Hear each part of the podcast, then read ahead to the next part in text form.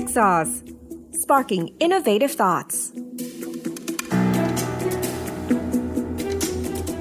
In depth executive insight from leading companies on how to manage challenges of a rapidly changing world. This is Exec Insight.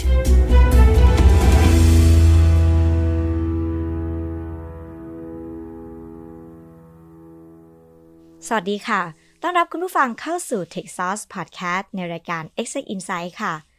รถยนต์ไฟฟ้านะคะ ถือว่าเป็นสิ่งที่กำลังอยู่ในความสนใจของทั้งตลาดไทยและตลาดโลกนะคะ ซึ่งเราจะเห็นได้ชัดจากกระแสความตื่นตัวของแบรนด์ต่างๆ ทั้งที่เป็นแบรนด์รถยนต์เองก็ตาม หรือว่าแบรนด์เทคโนโลยีเองก็ตามนะคะ ก็ต่างที่จะหันมาเป็นผู้เล่นในรถยนต์ไฟฟ้า หรือว่ารถยนต์ EV กันนี่เองนะคะรวมไปถึงการปรับตัวการผลิตเครื่องยนต์ภายในของบริษัท ผลิตเครื่องยนต์ชั้นนำทั่วโลกด้วยนั่นเองนะคะ ดังนั้นสิ่งสำคัญอีกอย่างหนึ่งที่จะเอื้อต่อความเปลี่ยนแปลงนี้นะคะ ก็คือเรื่องของ Ecosystem ที่จะต้องปรับให้เอื้อนั่นเองค่ะ ไม่ว่าจะเป็นเรื่องของสถานีเติมพลังงานหรือ Charging Station นะคะ การสนับสนุนจากทางฝั่งของภาครัฐบาล การปรับเปลี่ยนนโยบายนะคะ และการร่วมมือกันของทุกภาคส่วน โดยเฉพาะในประเทศไทยนะคะ ก็ถือว่ายังเป็นความท้าทายอยู่ไม่น้อยเลยทีเดียวนะคะ ที่เราเนี่ยจะ educate และสร้างความเชื่อมั่นคนอย่างไรนะคะ ให้หันมาใช้รถยนต์ EV กันเพิ่มมากขึ้น ตามกระแสการเปลี่ยนแปลงของโลกใบนี้นี่เองค่ะ ใน episode นี้นะคะ เราจะไปพูดคุยกับผู้ว่าการไฟฟ้าฝ่ายผลิตแห่งประเทศไทย หรือทาง e g a t นะคะ ก็คือท่านผู้ว่าบุญญนิตย์ วงศ์รักมิตรค่ะ ในการเตรียมพร้อมสำหรับสังคมรถยนต์ไฟฟ้าที่จะเกิดขึ้นในอนาคตนะคะ การสนับสนุนด้านพลังงาน การพัฒนารถยนต์ EV การดูแลสภาพแวดล้อม เหล่านี้จะมีแนวทางการจัดการอย่างไร ในการที่จะต้องขับเคลื่อนทุกทางไปพร้อมกัน เพื่อจะก้าวเข้าสู่การใช้งานจริงในอนาคตอันใกล้นี้นะคะ ไปติดตามบทสนทนาในครั้งนี้กันเลยค่ะ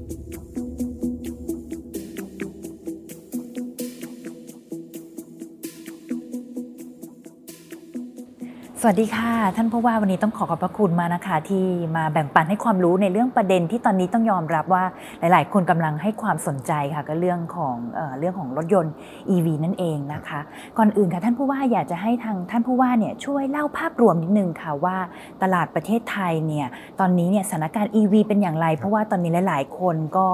ให้ความสนใจเป็นอย่างมากค่ะสองสามปีที่ผ่านมาเนี่ยตัว รถแบตเตอรี่ BEV เนี่ยนะครับก็เป็นเรื่องที่เป็นเรื่องใหม่ของประเทศไทยนะครับ แล้วก็เราก็เริ่มให้ความสนใจกันมากขึ้น ดูจากงานมอเตอร์โชว์ที่ผ่านมา ก็จะเห็นว่ามีผู้ผลิตรถยนต์เนี่ยนำรถยนต์รุ่นใหม่ๆ ที่เป็น EV เข้ามานะครับ แล้วก็บริษัทยักษ์ใหญ่อย่างของโลกอย่างเช่น เช่นบริษัท Mercedes-Benz นะครับ ก็ประกาศตัวว่าอีกสักไม่กี่ปีเนี่ยเขาจะเลิกผลิตรถเครื่องยนต์แบบสันดาปภายในนะ ก็จะมาใช้ EV ทั้งหมดนะครับนั่นก็จะเห็นว่าทั้งโลกเนี่ยมีการตื่นตัวในในเรื่องนี้นะครับ แล้วก็คนไทยก็เริ่มสนใจที่ผ่านมาเราอาจจะใช้รถ plug-in hybrid หรือว่ารถไฮบริดนะครับ ซึ่งตัวนี้ก็จะเป็นสัญญาณที่ทำให้เห็นว่าประเทศไทยกำลังก้าวเข้ามาสู่ในการใช้รถเป็น EV 100%นะครับ ก็ถ้าเกิดจะดูในแง่ของ การผลิตรถยนต์เนี่ยตอนนี้ตัวที่ที่ที่สำคัญที่สุดก็คือ การนำเข้ารถ EV จากประเทศจีนนะครับ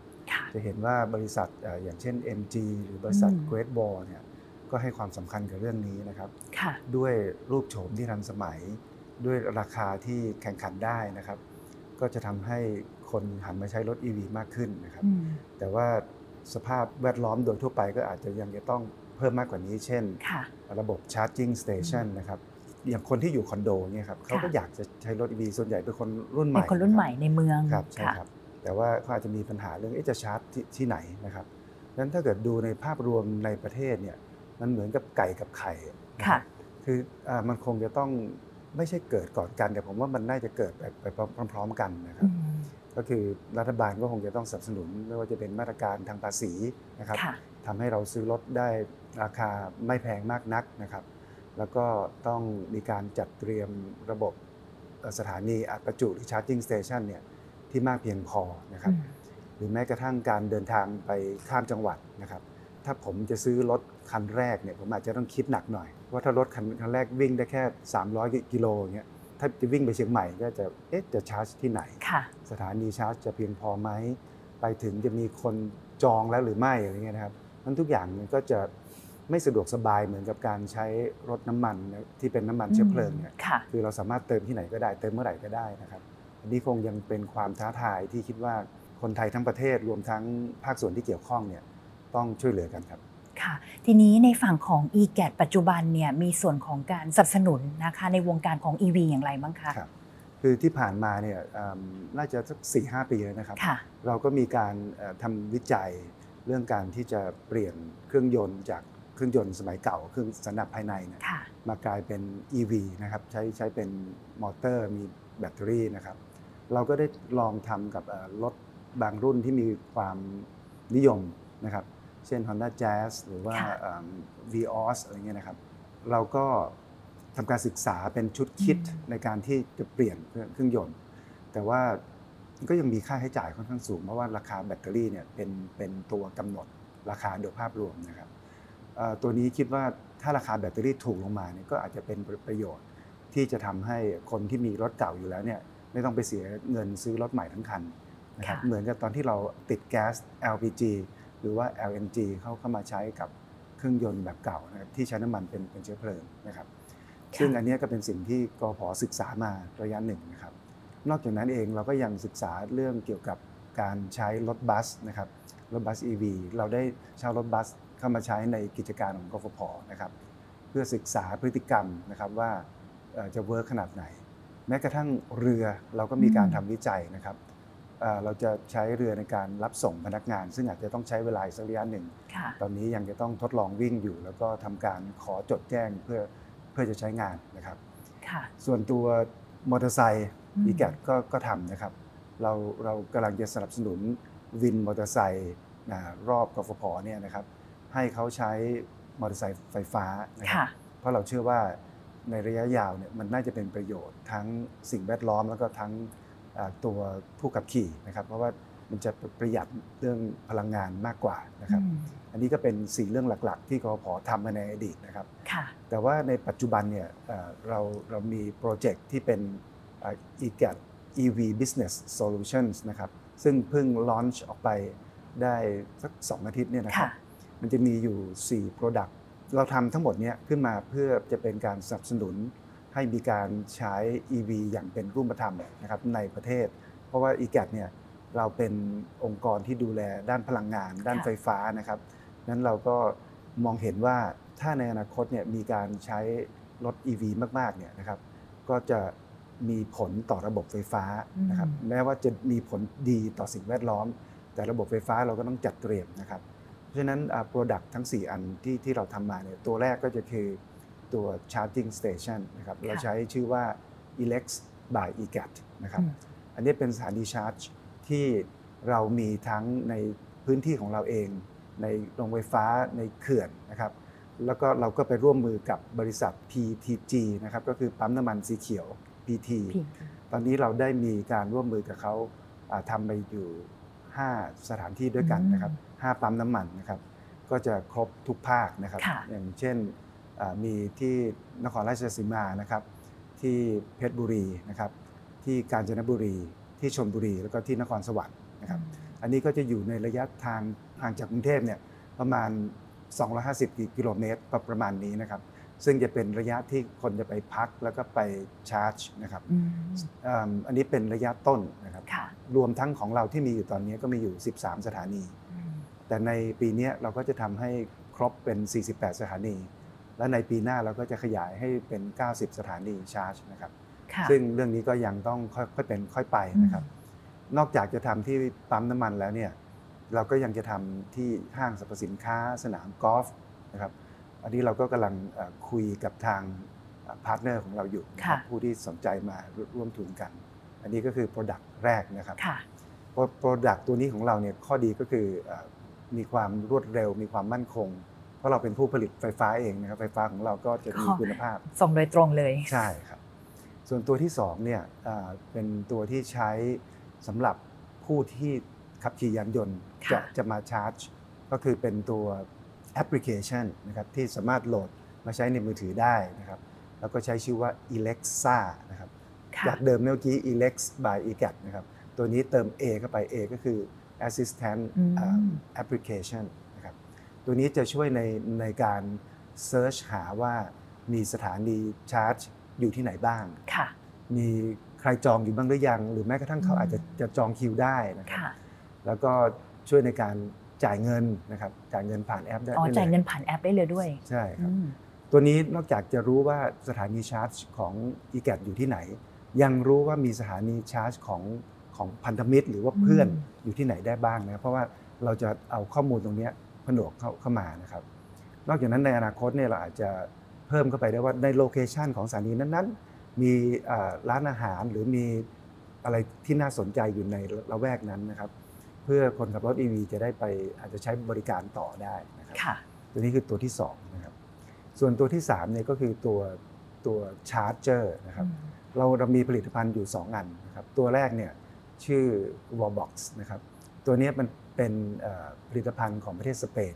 นะครับซึ่งมีชื่อเสียงมากนะครับ แล้วเราก็เป็นผู้แทนจำหน่าย แล้วก็ดูแลให้บริการนะครับรายเดียวในประเทศไทย ตัวนี้จะข้อดีก็คือ เออเป็นโฮมชาร์จเจอร์ที่มีขนาดเล็กสวยงามทันสมัยมากนะครับค่ะอีกตัวหนึ่งก็จะเป็นตัวที่เราทำขึ้นมาเอง เป็นเป็น DC Quick Charger นะครับอืมซึ่งตัวเนี้ยมีกำลังวัตต์ที่สูงนะครับ 120 กิโลวัตต์ สามารถชาร์จรถทั่ว ๆ ไปเนี่ยให้เสร็จได้ภายใน 15-30 นาทีเท่านั้นเองนะครับ ตัวนี้เราทำขึ้นมาเพราะว่าเอ่อ จะช่วยลดต้นทุนนะครับในในการทำสถานีชาร์จ ซึ่งต่อไปใครที่อยากจะทำสถานีชาร์จ ก็สามารถมาซื้อตัวเอ่อตัว e-gat DV ค่ะ Quick Charger เข้าไปใช้ได้นะครับอืมผลิตภัณฑ์สุดท้ายของเราเนี่ยก็จะเป็นตัวระระบบที่ใช้ดูแลหลังบ้านนะครับหรือว่าเชื่อมโยงของสถานีอัดประจุต่างๆ รวมทั้งเชื่อมโยงเข้ากับระบบผลิตส่งไฟฟ้าของกฟผได้ได้เลยนะครับค่ะ ไอ้ตัวนี้เราใช้ชื่อว่า back end นะครับอืม back end แล้วก็เป็นระบบแอปพลิเคชันที่คนไทยทำเองค่ะนะครับตัวเนี้ยก็จะประหยัดในการที่จะไปซื้อของต่างประเทศเข้าเข้ามาใช้นะครับก็ค่ะคิดว่าตัวนี้ถ้าถ้าใช้กันเยอะๆนะครับ ก็จะเป็นประโยชน์ต่อระบบไฟฟ้าโดยภาพรวมของอืมประเทศค่ะนะครับเรียกว่าครบวงจรนะ total ใช่ solution มากใช่ๆครับทีนี้เนี่ยก็เอ่อ มีโอกาสได้พูดคุยนะคะกับคนในวงการค่อนข้างเยอะครับนะคะก็มีคนก็ถามมันเข้ามาเยอะเหมือนกันอืมค่ะว่าเออความท้าทายสำคัญน่าจะเป็นเรื่องของความความเข้าใจนะแล้วก็ความกล้านะคะของผู้บริโภคที่จะปรับเข้ามาใช้ค่ะ ทางผู้ว่ามองว่าเอ๊ะจะทำอย่างไรให้ประชาชนของเออชาวไทยเนี่ยค่ะเขาพร้อมที่จะ adopt แล้วก็ใช้เรื่องของ EV มากขึ้นครับบ้างค่ะ โดยส่วนตัวผมเนี่ยก็ยังไม่เคยขับรถ EV 100%นะครับแต่ว่ามีโอกาสได้ใช้รถ ไฮบริดแล้วก็อืม plug-in hybrid นะครับ รู้สึกได้เลยว่ารถมันเหมือนเราขับรถแข่งอะในรถบ้านประมาณเนี้ยครับค่ะคือเป็นมันมีความมันมีความแรงนะครับอืมแล้วก็มีความเงียบนะครับ แล้วก็ประหยัดนะคค่ะรับนี่ถ้าเกิดเป็น EV 100%เนี่ยผมเชื่อมั่นว่าจากที่ที่ดูรีวิวหรือดูอะไรต่างๆนะครับ ก็คือใครใช้ก็ติดใจหมดนะครับค่ะนั้นผมเชื่อว่า ถ้ารถ EV ถึงในจุดจุดหนึ่งแล้วเนี่ยคนไทยจะต้องชอบแล้วก็หันมาใช้กันหมดนะครับเพียงแต่ว่าอย่างอย่างที่บอกก็คือ คนที่จะซื้อเนี่ยก็จะเป็นห่วงเรื่องเอ๊ะราคาแพงไปไหมแบตเตอรี่จะอยู่นานหรือเปล่า วิ่งได้กี่กิโลเมตรอืมสถานีชาร์จเพียงพอไหมแล้วไปชาร์จใช้เวลาเท่าไหร่นะครับ เพราะอย่างเราไปต่างจังหวัดเนี่ยเราเติมน้ำมันก็ 10 นาที 15 นาทีค่ะอย่างมากนะครับ แวะซื้อกาแฟแวะเข้าห้องน้ำเสร็จนะครับ แต่ถ้าเกิดเราต้องไปนั่งรอคิว เหมือนอย่างเอ่อรถ LNG สมัยก่อนนะครับ ซึ่งโอ้โหต่อคิวกันยาวออกมาถึงนอกนอกสถานี อันนี้คือความกังวลของของผู้ใช้งานนะครับค่ะหรืออย่างที่บอกว่าคนที่อยู่คอนโดเนี่ยเขาอยากจะใช้รถ EV แล้วเขาจะไปชาร์จที่ไหนนะครับ จุดชาร์จในเมืองเพียงพอไหมอืนะคมรับแล้วคนจะลงทุนทำสถานีชาร์จเองเนี่ยก็มองว่าเอ๊ะแล้วเมื่อไหร่เขาจะคุ้มทุน เพราะมันก็ต้องใช้เงินใช้สถานที่ใช่ไหมครับนั้นสิ่งต่างๆ เหล่านี้ผมว่าต้องต้องใช้เวลาสักนิดหนึ่งนะครับค่ะแต่ในฐานะที่เป็นผู้ดูแลระบบไฟฟ้าก็อยากจะให้กำลังใจนะครับค่ะแล้วก็เชียร์ว่าไม่ว่าจะเป็นผู้ผลิตผู้ขายรถเองนะครับ หรือว่าผู้ใช้เนี่ยมันมันต้องร่วมมือกันนะครับ แล้วก็มองเห็นประโยชน์ว่าในระยะยาวเนี่ยประโยชน์ตรงนี้มันจะตกกับทุกภาคส่วนนะครับ ไม่ว่าจะเป็นผู้ผลิตเองก็ดี ผู้ใช้ก็ดี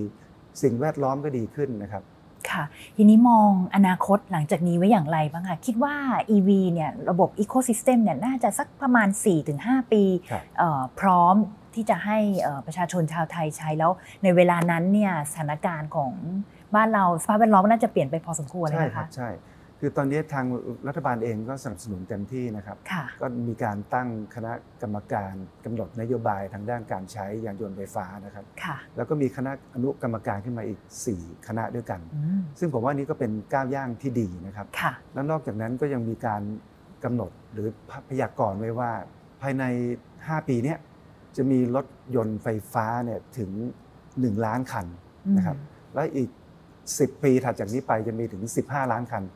ซึ่งซึ่งก็เป็นตัวเลขที่สำหรับส่วนตัวผมก็มองว่าท้าทายนะครับ ก็คงไม่ใช่เรื่องง่ายนะครับ แต่ว่าเมื่อถึงจุดนั้นเองเนี่ยผมว่าจะเป็นผลดีต่อประเทศแล้วก็สังคมโดยรวมนะครับ เพราะว่าการใช้ EV เนี่ยก็จะลดมลภาวะนะครับมลภาวะที่ว่าเนี่ยมีทั้ง PM 2.5 นะครับที่ที่จะต้องลดลง หรือการผลิตตัวคาร์บอนไดออกไซด์ก็จะลดลงมาถึง 2.5 เท่านะครับ ซึ่งอันนี้ถ้าใช้กันหมดจริง ๆ นะครับ อากาศก็จะดีขึ้นมากเลยแล้วก็การใช้พลังงานของประเทศก็ลดลงค่ะต่อไปเราอาจจะใช้พลังงานสะอาดที่เข้ามาช่วยในการเป็นชาร์จไฟให้แบตเตอรี่ของรถยนต์ถึงตอนนั้นผมว่าสภาพสิ่งแวดล้อมในประเทศจะดีขึ้นมาก ๆ ครับเรียกว่าแก้ต้นเขาเรียกว่าต้นเหตุของ PM 2.5 ที่เกิดขึ้นในกรุงได้เลยนะคะเนี่ย PM 2.5 มันมีซอสมาจากหลายแหล่งนะครับ การใช้รถยนต์ก็เป็นส่วนหนึ่งนะครับ นั้นถ้าเราลดส่วนนี้ไป ส่วนอื่นก็เดี๋ยวก็ไปหาทางแก้กันอีกนะครับ การเผาในที่โล่งหรือว่าการก่อสร้างอะไรต่างๆ ค่ะ สุดท้ายก็ท่านผู้ว่าอยากให้ท่านผู้ว่าช่วยแชร์นิดนึงว่ายังมีโครงการนวัตกรรมอะไรที่น่าสนใจที่เอาเทคโนโลยีเข้ามาใช้นอกจากเรื่องของ EV บ้างค่ะอีแกเองเนี่ยเราก็แบ่งออกเป็น 3 ช่วงนะครับ ช่วงแรกก็จะเราก็จะทำนวัตกรรมที่เกี่ยวข้องกับธุรกิจดั้งเดิมของเรา ก็คือผลิตแล้วก็ส่งไฟฟ้านะครับ เราก็มีการเอาดิจิทัลเทคโนโลยีหรือว่า นวัตกรรมที่พวกเราคิดเอง หรือว่าไปแอพพลายมาจากต่างประเทศนะครับอันนี้เราก็ทำให้ระบบผลิตแล้วก็ส่งไฟฟ้าของเราเนี่ยมีความมั่นคงมีประสิทธิภาพลดต้นทุนนะครับอีกเรื่องหนึ่งก็จะเป็นเรื่องของ disruption technology ที่จะเข้ามา อันนี้เราก็ไม่ได้นิ่งดูดายนะครับ ทุกวันนี้เราก็ได้ศึกษาเรื่องระบบไฟฟ้าในอนาคตจะมีการซื้อขายระหว่างกันยังไงนะครับ ไม่ใช่ว่าเราเป็นผู้ซื้อเพียงเป็นผู้เดียว ต่อไปอาจจะมีผู้ขายหลาย ๆ ราย แล้วก็ผู้ซื้อหลาย ๆ ราย เราก็จะต้องทำแพลตฟอร์มขึ้นมา เพื่อให้รองรับเรื่องพวกนี้นะครับส่วนอีกเฟสหนึ่งก็จะเป็นเรื่องของพลังงานในอนาคตนะครับ ซึ่งเราก็มีการศึกษานอกจากจะใช้ก๊าซใช้ถ่านหิน ใช้นิวเคลียร์นะครับ ใช้น้ำในการที่จะผลิตไฟฟ้านะครับ ต่อไปก็อาจจะเป็น ไฮโดรเจนนะครับหรือว่านิวเคลียร์ระบบใหม่ ซึ่งมีความปลอดภัย แล้วก็ได้พลังงานที่ดีนะครับเขาเรียกระบบนิวเคลียร์แบบฟิวชั่นซึ่งตรงนี้เป็นพลังงานในอนาคตนะครับเราก็มีการศึกษาแล้วก็ติดตามการใช้งานพวกนี้อยู่นะครับอย่างในตอนนี้เองเนี่ยสิ่งที่เราภูมิใจนะครับ ก็คือตัว floating solar นะครับหรือว่าเอาพลังงานแสงอาทิตย์ไปลอยอยู่ในน้ำนะครับ อันนี้เรากำลังทำโปรเจกต์แรกนะครับ อยู่ที่ เขื่อนสิรินธรขนาด 45 เมกะวัตต์นะครับ อันนี้เป็นอะไรที่ตอบโจทย์ของโลกมาก ๆ นะครับ ก็คือเราใช้พลังงานสีเขียวนะครับ แล้วก็ใช้พื้นที่น้ำที่ว่างเปล่าไม่ได้ใช้ประโยชน์ เอามาใช้ประโยชน์ในการที่จะผลิตพลังงานไฟฟ้านะครับ แล้วก็นอกจากนั้นเองเรายังทำสิ่งที่เรียกว่าไฮบริดก็คือเราผลิตไฟฟ้าร่วมกับโรงไฟฟ้าพลังน้ำที่เขื่อนแห่งนั้นนะครับ โดยที่เราไม่ต้องสร้างระบบส่ง ไม่ต้องสร้างสถานีไฟฟ้าเพิ่มเติมนะครับ อันนี้เป็นอะไรที่ดีมากๆ แล้วก็เป็นโปรเจกต์ของ e g a t นะครับอยู่ในแผนผลิตไฟฟ้าของประเทศ ซึ่งเราจะทำต่อเนื่องถึง 2,725 เมกะวัตต์นะครับอันนี้เป็นเป็นเรื่องที่พวกเราภาคภูมิใจมากนะครับ และอีกเรื่องหนึ่งก็คือการใช้ second life battery นะครับ ซึ่งถ้าเราใช้ EV ในอนาคตมาก ๆ ใช่ไหมครับ แบตเตอรี่เนี่ยก็จะเสื่อมค่ะนะฮะเสื่อมถึงใช้งานสัก4ีหปี แบตเตอรี่ก็จะจะเสื่อมลง ถ้าเราสามารถเอาแบตเตอรี่เก่าพวกนั้นเนี่ยอืมเอามาประกอบใหม่ค่ะทำเป็นเขาเรียกว่า grid grid scale แบตเตอรี่อืนะมคือเป็นแบตเตอรี่ขนาดใหญ่ค่ะและใช้กับระบบส่งไฟฟ้าของ e g a t เนี่ยอืมนะครับตัวนี้จะช่วยในการทำงานของระบบไฟฟ้าร่วมกับพลังงานทดแทนที่ต่อไปจะมากขึ้นมากขึ้นนะครับ ตัวนี้จะเข้ามาช่วยเหลือ แล้วก็ทำให้การควบคุมระบบไฟฟ้าของประเทศเนี่ยมั่นคงมากขึ้นอืมแล้วก็ทำให้แบตเตอรี่เนี่ยมีการใช้งานมากขึ้น ราคาก็จะถูกลงค่ะนะครับ ตัวนี้เป็นอีกโปรเจกต์หนึ่ง นอกจากนั้นเองแบตเตอรี่เมื่อหมดอายุการใช้งานแล้วเนี่ยก็จะต้องมีการทำลายค่ะนะครับเราก็กำลังร่วมมือกับกรมโรงงานอุตสาหกรรมนะครับ ที่จะทำโรงงานกำจัดซากนะครับแบตเตอรี่ แล้วก็รวมทั้ง โซลาร์เซลล์ซึ่งอันนี้จะต้องใช้เทคโนโลยีขั้นสูงนะครับก็คงต้องเป็นเวลาใช้เวลาอีกสักระยะหนึ่งนะครับกว่ากว่าจะได้รูปเป็นรูปเป็นร่างออกมาครับค่ะได้ค่ะวันนี้ต้องขอบพระคุณทางท่านผู้ว่ามานะคะ ที่มาให้ความรู้นอกจากเรื่องของ EV แล้วจะยังรวมไปถึงเทคโนโลยีใหม่ๆนะคะที่ทางฝั่งของ e g a n เนี่ยก็จะทยอยนะคะ ออกมาเรื่อยๆวันนี้ต้องขอบพระคุณมากค่ะ Tech Sauce Sparking Innovative Thoughts